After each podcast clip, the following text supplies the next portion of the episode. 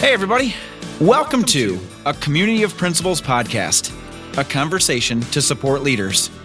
I'm your host, Ben Gilpin. Now, let's get this started. Well, here we go again. We are back with the Community of Principals podcast, and I have the one and only David Simpson joining on this episode. But before we jump into David, a couple of things. Uh, I don't know about all of you, but I can tell you that um, we have uh, started to wrap up conference time, and conference time is is one that I look at as an opportunity. And when I think about opportunities, it's it's really a great chance to see people face to face and have the conversations that we've probably needed to have but haven't figured out exactly how to make it happen. So hopefully, if you have not entered into the conference time, you are looking at them also with that lens of an opportunity.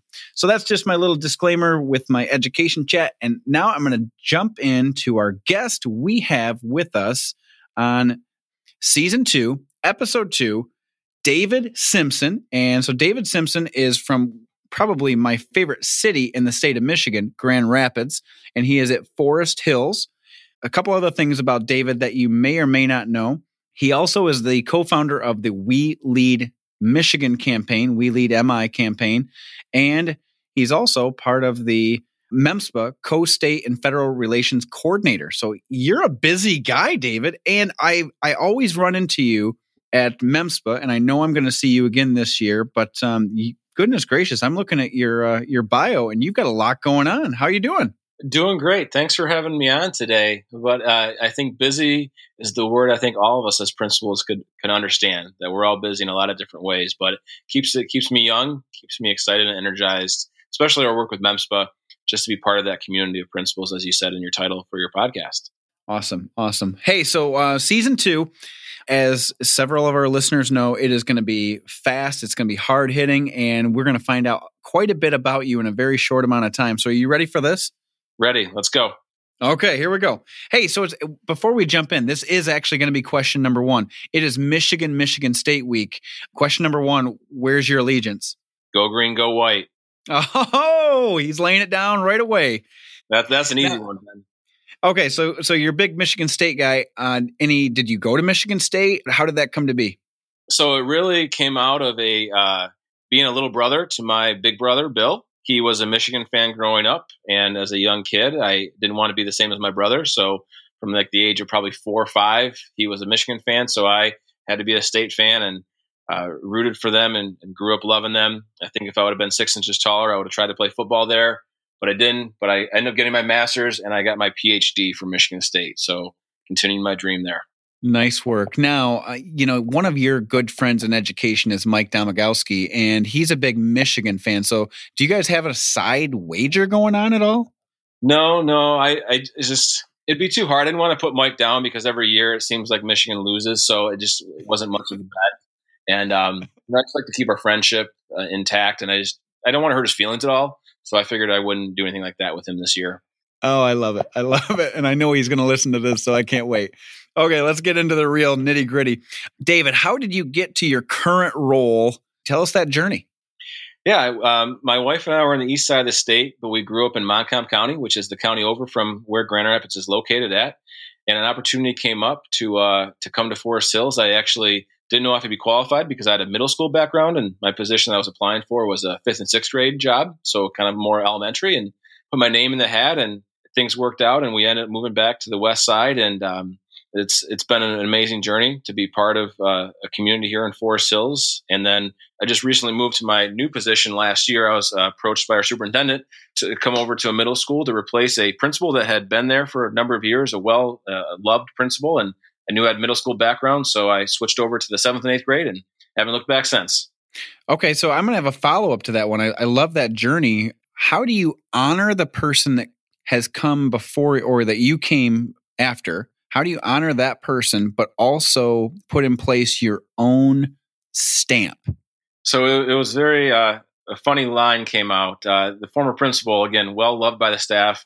So I really was intentional in spending time with her and honoring her work. She had been there for, I think, 14 or 15 years, really understanding she had a passion for the school, But one thing that we always knew about her is she was really well well dressed, and she always wore these high heels. And so it's kind of this joke. And so instead of talking about not be able to, to I, I can't wear her high heels. I can only be me and wear the shoes that I wear. And so kind of honor honoring her and, and listening to the work that she had done. And really it was about listening, Ben, and listening to her and having the staff know that I that I've honored their work previously to that. But I can't be her. I can only be me and be authentic and vulnerable with that as well. Oh, that's fantastic. Great answer there. Appreciate that. And because I think so many people are, are in a position where they've taken over for someone uh, and they, they need to honor the person before them, but they also need to be themselves. So I, I applaud you. And I love the fact that you mentioned listening and being a great listener. So um, kudos to you, my friend. We are on to question number four best advice you've ever received. Best best advice is be yourself because everybody else is already taken. And that's really helped me become more authentic as a leader. Uh, just be vulnerable. Just be, you know, Brene Brown's got a new book out, Dare to Lead, and just again having those just honest conversations with people so they see you as who you are, and just be true to yourself. Because again, like sometimes we get ourselves in trouble when we try to be other people. I am who I am. That's who I. They're who, they're, who my staff is going to get. My students are going to get, and um, I just try to be my best version myself every day. And uh, you know what? That's that's wise words, and it's um and it seems very simple, but when you start trying to be somebody else, that's when things fall apart. So I completely agree with you, my friend. Okay. What, and, and this will be interesting. I, I'm very curious to see where you go with this. I think of this. Yep. Question number five two things most people don't know about David Simpson. All right. Give me one second for this, this answer. Yep. Yep. You're good. Okay. I, I think uh, the first one is kind of an easy one. I actually grew up in a funeral home. I, I lived. My my father was a funeral director. My brother's taken over the family business. I lived on the second floor. So if you've seen the movie My Girl, that was basically my life growing up. And what it did, it really helped shape um, my ability to interact uh, with people. I would have to work funerals and visitations and be with people at some of their most devastating times of their lives and make conversation and empathize and, and, and be with them. And so those experiences really helped shape my view on life and just living with the experiences that we have in the moment. So I think that would be something that probably nobody really knows about me in my professional life, and it's really shaped who I am. I think uh, another thing was that Enterprise Rent a Car has really been a game changer in my life. In college, I, I, didn't realize that I wanted to be in education. In fact, I didn't switch to becoming a teacher until my junior year of college because it was a moment that I had. I worked for Enterprise Rent a Car as a management trainee, and I remember the exact moment, the exact dealership, the exact time when I looked at the clock and I realized that my calling in life had a bigger purpose than than trying to make money for a company. Not that enterprise is a bad company, but just that profit motive wasn't what I wanted. And so I remember the moment that I sat there and I looked at that clock and I said, you know, I want to do something with my life that's going to make an impact. And I remember that to this day. And I remember I went and called Alma College that summer and met with an advisor and switched my major and and uh, been in education since. Wow. Okay. So, uh, first of all, shut the front door. I lived in a funeral home for almost four years. You did? Yeah. Yeah. Awesome. I mean, I am telling you, and you know, everything that you were saying about empathy and about understanding and about um, being able to just work with people and, and sometimes in their worst of times. Totally. Um, I, I, here's the thing. if you'd have told me at some point in my life that uh, I was going to live in a funeral home, I'd have been like, not going to happen. But I will tell you, I look back on those years as tremendous growth opportunities. And I also, I wouldn't take it away. I thought it was a great experience. So yeah. I can't believe, I mean, honestly, no. I've been doing, I've been doing this a long time. I have never encountered somebody that has that similar experience. So, wow. Yeah. No, I'm, it taught me a lot. I remember I used to, in high school, I had to get up before school started to see if it snowed because you couldn't put off snowing because we didn't know if someone would die that day and some people would have to come into the funeral home. Yeah, my friends wouldn't come over in my senior year of high school if we had a, a customers they called it because they were too scared. So that was unique, but um, it just gave a lot of perspective, a lot of perspective on life, and it's neat that my brother has taken over the family business. So he's still we still have some some family funeral homes in the family. Yeah, that's yeah, wow. Okay, um, next up, hmm, just curious to see where you go with this one, and you don't have to fix it. You do not have to fix this question. Something in education that you wish you could fix. I think the big thing that we're trying to grapple with now is that even though we're trying to do some innovative things with project based learning, we still have bells. We still have kids predominantly across the state, across the United States, in Michigan, wherever you're at, in secondary land, especially middle school. They go from class to a class to a class. And we're trying to make inroads with that. But systemically, it's so difficult because of the experiences our families have had, constraints on the system. So I'm excited to continue to, to push and just create ways and ideas. And you know, it's not going to harm kids to try different things. And you know, I think we'll move move ahead. But I think that would be something that I would love to see. How can we just break down those silos that we've created? Cool. I like it. I like it. Thinking different.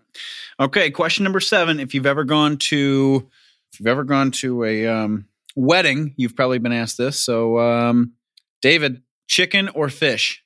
Chicken. I'm not a big fish guy, and just sometimes I just always think of the movie Airplane. You ever saw the movie Airplane? I'm always worried yeah. about ordering fish. You never know how it's going to be cooked. okay. Okay. So your choice is chicken. Do you have a preference in how your chicken is cooked? I like grilled chicken. You know, I think that, and it reminds me of summer a little bit. You don't always get that at a wedding, but yeah, definitely grilled chicken. All right. I like it. I like it. Okay. And here's your last question. And in, in about 60 seconds or so, I imagine there was someone in your career that saw your leadership potential before you did. Who was that person? And what would you like to say to him now? Well, that's that's actually an easy one. Um, I remember sitting back, like I said, an enterprise rent a car when I realized I wanted to go into education. That's because of a man named Bill Thwaites. Coach Thwaites was my football coach all through high school at Central Montcalm. Really like a second dad. Um, when I had some ups and downs as a child growing up, he'd be another person that I would turn to. I'd go to his house as a mentor, just as someone who I know who he loved me and, and cared about me more than just a player. And so he inspired me to be the man that I am today try to emulate what he did. Unfortunately, three years after graduating from high school, he was diagnosed with leukemia. And so he passed away my junior year of college. But I was proud he got to see me play one football game at Alma College. But to this day, I will still visit him at the cemetery and just and have conversations. But you know, if I can be half the man that Coach Thwaites was, that I know I'm going to make a huge impact on kids. Oh, that's a cool story. And you know, I know you're a person of faith as well, and and and you know, you got to believe that he's looking down over you all the time, and he's probably one of your biggest fans. So, you know, I, I just want to thank you again for coming on, and and you know, you've shared some great insights. Um, I can't wait to see you in just uh, just a few short weeks up at MEMSPA. You know, David, I, I just got to say, I I love the fact that you're always willing to take on new challenges you're always willing to support other people and you have just a, such a tremendous optimistic positive mindset so as i wrap this up if you're listening to this podcast and you're going to be up in traverse city for the memspa conference look up david simpson terrific terrific guy and you can learn a lot from him uh, thanks again david well thanks and i look forward to it i am presenting up in memspa so please check out my session but always a great opportunity to connect with others so Thanks for your support, Ben, and thanks for the kind words. And as we wrap this one up, uh, this is uh, also once again just a this is episode two in season two. Um, check it out. And episode one, if you missed it, was with John Wenstrom. Once again, it is so critical that we stay connected with one another because that is how leaders continue to improve. Collaboration, connection, keep pushing each other. Thanks, everybody. See you next time. Well, thanks again to our guest let's continue to connect and reflect because that's what leaders do. Thank you to all of our listeners. Don't forget to check out hashtag MEMSPAChat Thursday nights, 8 p.m. Eastern Standard Time. And you can also find more leadership tools at memspa.org.